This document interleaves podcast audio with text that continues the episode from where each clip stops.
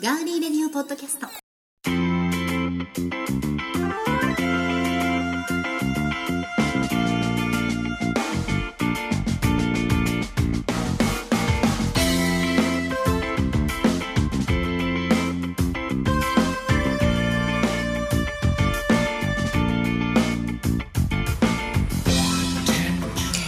あー暑いですね。皆さんどうですか？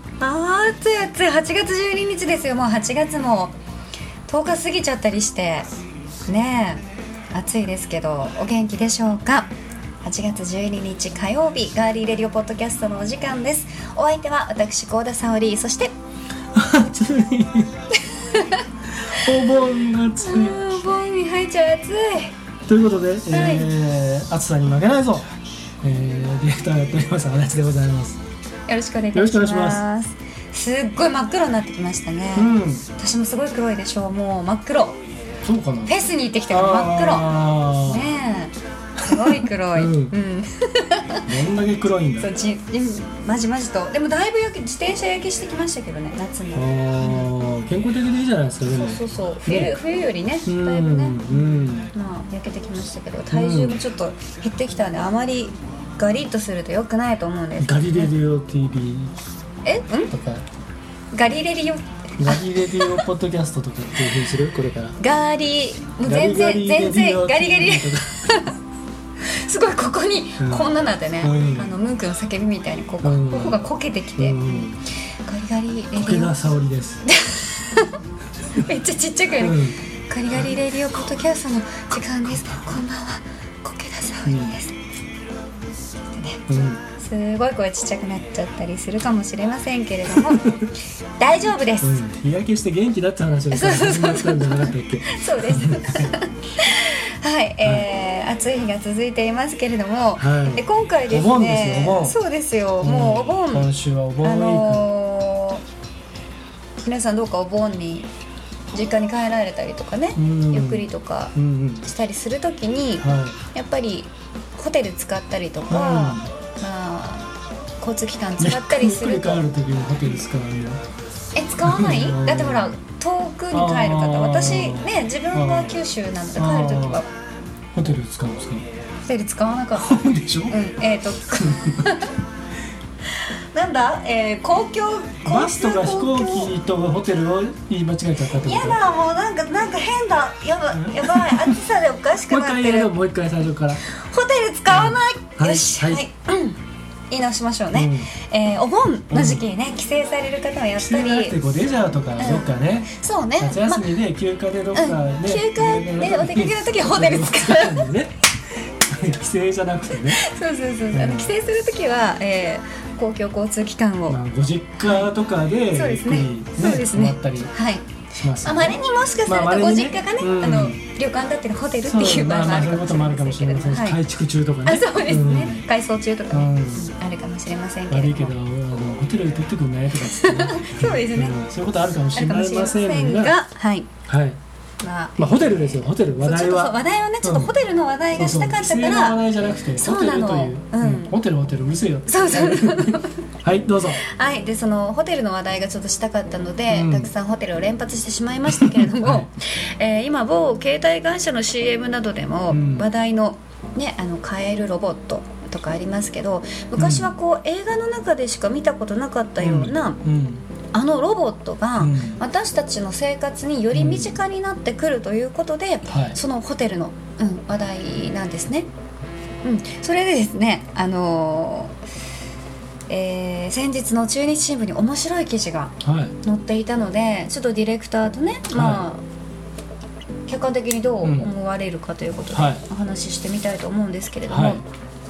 えーラグーナ蒲郡東海地区にね、うんはい。ありますけれどもあ,、そこがうん。HAS うん。がね、うん。えー8月から引き継ぐ形になりまして、うんはい。経営の方を、はい。なので私の実家長崎県なんですけど、え佐世保市にあるハウステンボスもうん。HIS が引き継いで立て直しなんですね、でその HIS の澤田社長澤田会長ですね、うん。澤田会長が中日新聞のインタビューに、はい。えロボットを駆使して人件費を大幅に抑えたうん。スマートホテルを建てたいとの考え方を明らかにされました、はい。でラグーナとこう隣接するホテルを建てるということで、うん。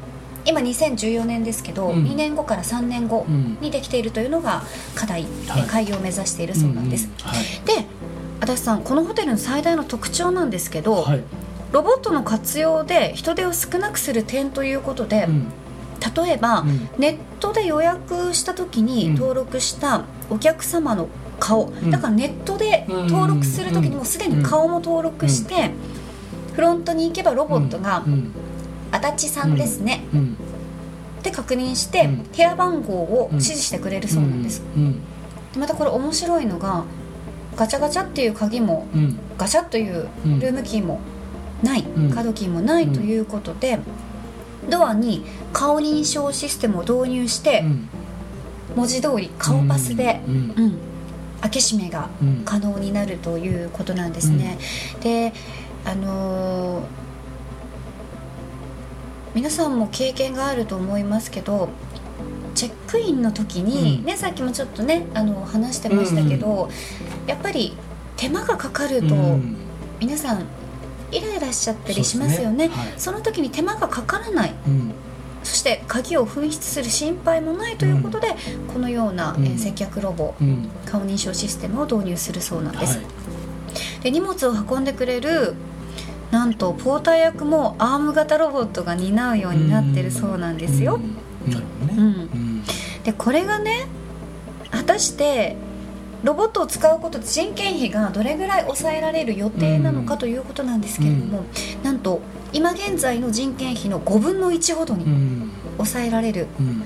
さらに飲食の提供などもロボットが活躍すれば話題性が集客につながるということで、うん。ねもう今実際にあの飲食、うん。まあ、ロボットビジネスをつなげているところ、はい。まあ、後半でご紹介したいと思いますけれども、はいもう実際に東京にはあるんですね。うん。であのーこの澤田会長 HIS の澤田会長が再建した長崎のハウステンボスでも来年7月だからラグーナ蒲郡よりも早めにうん。この改善をしたホテルうん。第1弾うん。接客ロボを使ったホテルをグランドオープンしたいとうん。思っているそうなんですね、うん150から200室の規模になりそうということです、うん。どうなんだろう？なんかうん。人がいらない時代になるっていうのうも、ん。私の個人的な考えだけで言うと今果たして景気がね普通に表で言われているように実際にいいのかというんうと、それほどめちゃくちゃいいとは実感はしていないのが現状なんですよね。で人件費を削減するということはその会社の利益を上げることとか立て直しっていうところまではいいかもしれないけれども、そこで働いていた人たちだとか、うん。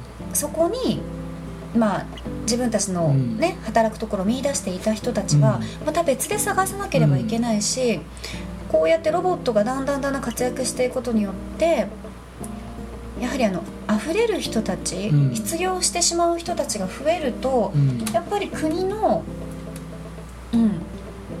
ねいやなんていうんですかね経済状況は実質マイナスになってしまうんじゃないかと、まあ、個人的な考えでは思っていますけどね。面白いは面白いですよ、うん。ものすごくねそのロボットが接客してくれるっていうのはありますけどね。うん。ただまああのね現状の今そのホテルのそのさっきから言ってるそのチェックインの問題とか、あとやっぱりあのー例えば全部をねその ID カードみたいなのにして、うん。その新幹線とか飛行機のチケットを取るみたいな形にしてしまうこともやろうと思えばできると思うんだけど、ん。今度それやっちゃうと今度ね犯罪とか防犯そうですね。とかいろいろやっぱり、うん。あのー国内外の人が、うん。不特定多数の人が出入りするような場所になるからセキュリティの問題もあるんだろうけど、うん。ただもう片方でそのついあの23日前だったかなにあの、NHK でやってましたけど本当もう人材不足っていうか人手不足がね深刻な状態に今なっていてうん。で結局だからいないところにはいないってことですよね、うん。いやもうだからそのん例えばすごい時給とかを提示しても人が集まんないとかねあのもうそういう職都市部は。もあるってこと？もういやだからその全てがだんだん今そうなってきていてで本当に人がいないんですね、うん。実は。少子化だからってこと、うん、そうそうそう、ん。でだんだんだんだんそのいわゆる生産人口がどんどん減っていってああなるほど。でその重要な本当はねあの若い人とかうん。あの、まあ、一番働き盛りの人たちの手が本当はいる職場が結局 OB とかうん。シルバーの方々とか、えーそういった方々に頼らざるを得ない。でそうするとやっぱり、まあ、そこで人手が多少賄えてもそれやっぱりこうねあの体力使ったりとかちょっとこうあのなんだろう。いろんなその専門的なことをやっていくとなるとうん。やっぱり高齢者の方々はなかなかそこがね、えーかつてはできても今はやっぱり、例えば目がちょっとこう視力が落ちたりとか、腕力が落ちたりとかして、うん。ね徹夜もちょっと難しいとかなってくるでしょ？うん。でそういう状況が今本当に深刻になってきてあと何年かしそういったらもうた一面もあるっていうことででそれで今実際そのあのホテルで僕らよくいろんなホテル使いますけど、うん。本当にあの運悪いと、うんチェックインに30分まあ30分は大げさだけどやっぱりすごい待たされてで予定がどんどん狂っていくっていうことがたまにあるんですよね、うん。でそれはもう本当にあのホテルのシステムが今ちょっとそこが非常に旧態依然としててっうん。ていうのはあるんでだからそれがこういうふうになっていくっていうのは片方ではあの歓迎はしたいところではあるんですが、うん。まあ、確かにその今いる人たちがね職を失うというあの近視眼的に見ればそうなんだけどまあ非常にここら辺はね難しい問題ではあまあ、るデリケートな問題ではあうん。るとは思うんですけどね。面白いなとは思うんですよ、ううん。んまあ非常にね。うん、やっぱりそれが一つの売りになってそれが成功,、ね。成功していけば。まあ、それを導入できるかどうかはねそのホテルとか企業の体力とか規模によるけれどでもまあ、まずはそのハウステンボスでの、あれでしょうね、うん。開業を目指してる、ね。来年7月っていうことでしたから。たくさんの人を裁くんだったらそういうシステムだろうね。うーん。やっぱり超高級な、あの格式のあるホテルだったり、うん。その旅やっぱ館りその温かみとかかってさ、うん。やっぱ人はそういう人は人からしか感じないから、それはねやっぱりうんなくしてはいけないものだと思うけねれど、うん不必要なところにそれを求める必要は全くないと思うので。なるほどね、うん。うん。そうですね。はい。はい。ということでまずは来年の7月うん。開業予定、ハウステンボスに接客ロボが登場するのか否まあ、かということは、実際ああいうね漫画に出てくるようなロボットがそこに座ってるわけではなく そういうシステムということですからね、でも顔パスはいいね、うん。あのホテル入る時ねね。ドアでねピーってやってね、うんでもこっそり入ってこうサングラスしてる人とか困るね。ああそうね。後から待ち合わせてねは 絶対入れないよね。う。ん。あ俺は俺？うん絶対入れないじゃん。そんなことないよ入る気ままなの。うんどうもう堂々と。どう？あどっちです？もうエラーエラーってずっとなってる。あれ？あれ？あれ？って言って。足立様エラーでございます。となりますね、はい。ではここ正で体を見せろ 一曲お送りしたいと思います、えーノルウェーのアーティストオーレブオーレブールド。はい。はいのアルバムですね「Keep Moving」から「えー Step Into My Light」をお送りします。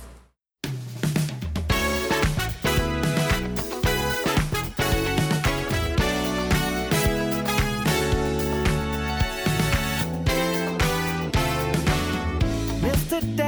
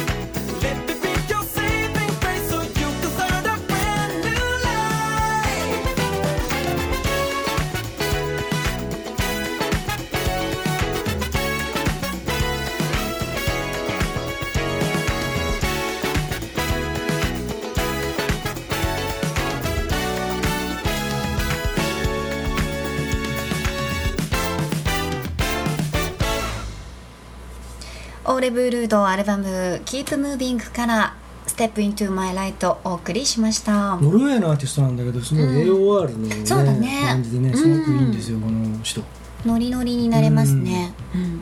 そんなノリノリの音楽を聴きながらですね、うん。はい。ロボットビジネス、うん。えー最先端の場所が東京歌舞伎町にあるということでちょっと調べてみました、はい。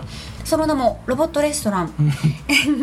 100億円の巨大ロボットが歩くレストランということで、うん。料理付きのうん。ショーが楽しめるんですけれども、あの料理というよりもお弁当のうん。こうロボット弁当というものをいただきながらうん。お酒もたくさうん。ん飲めるということなんですね。うん。でどんなこうショー構成になっているかというと、うん。前半はうん。ほぼ人間のアクロバットショーだったりとか、綺麗なダンサーのうん。お姉さんが出てきて、いろんな踊りやポールダンスも見られて、はい。後半あたりからロボットが出てくるということで、今日ねホームページ見てたらね、えっ、と「ヘビ対ヘビ」って書いてあった。アナコンダ対なんかもう一個ヘビ錦ヘビみたいな。そうロボットのその対決が。うん、そうそうそう。あなんかすごいなと思って。俺もうダメだなそれ。うん。本当にロボットが戦ボットだろうがなんだろうが俺ヘビではダメだな。私もヘビはダメだけど、うでも本当に普通のこれは、うん。あの蜘蛛のロボットね、うん蜘蛛のロボットが出てきたり、はい。もちろん普通の大きなロボットも出てくるんですけれども、うんうんいろんな、うんまあ、あの時期によって変わってくるということで、ロボット同士が戦うところを見られるのが一番のうん。ポイントだそうですね。うん、こういったビジネスもあるということですので、気もに来年ないだろうね多分ねこれね。えー、そうかな。でもすごい人入ってそうじゃない？何回も行くもんじゃなあいでしょ。そうだね。確かにね。なんかショうん。ーショーパブみたいな感じでしょうけどね、そうそうそう、うん、前半はまあお姉さんうんまあ見にね行く感じのね。うんそれすらなかったら多分ね誰も行かないと思うよ。そうだね、うん。まあロボット好きな方はいいかもしれないですね、やロボット好きだったら逆に許せないんじゃない？こんなチャチなもの見せやがってっつって。そうか、うん。でもだって100億円使ってるんですよ。相当なお金を使ってね。うん。やっているということで、まあ歌舞伎町だからできるのかもしれないですね,、まあね。うんはい。まあ、気になる方はロボットレストランで。年内もないな多分かけるの？かけるの？私はあると思うけど、年内ないな。行こうと思ったらもうないってこと。年内はあると思うよ、うんない。ないの？じゃあ私はある。に、うん。はい、はい。レストラン。ぜひぜひホームページチェックしてみてください、はい。さあ今回はですね、はい。えー人間からロボットの時代へということで、うん進化していくいろんなですね、えーロボットの導入化についてもディレクターと話してきましたけれども、えー次回の「ガーリーレディオポッドキャストは」あーすごいガッシャーンってやっちゃった。ごめんなさい。大騒ぎですね。大騒ぎですね、ちょっともうはいうんね。いろんなものなるし。スタジオのはい。ね、この机の上、はい。い、っぱい原稿がいっぱいなので新聞だのね、はいはい筆箱だのいろいろありますが 8月29日火曜日にはい。はい、次回ははい、次回はお送りしていきたいと思います、夏の終わりにちょっとこれはまた盛り上がれるようなそうですね。まあ、それまでにもし1回ぐらいガリレオ TV ができたらなぐらいな感じで。そうですね、うん。まあはい。あのどんどうなるかなといううん。ハラハラしながら待っててください。お待ちください、はい。さあ皆さんそれではですね、はい。えーお盆に実家に戻られる方も、うん。お仕事という方も夏バテには十分気をつけて栄養補給そして水分補給忘れずに、えーしてください。ガーリーレディオポッドキャストお相手は私高田沙織と足立でした。あありがとうございました。りがとうございました。さようなら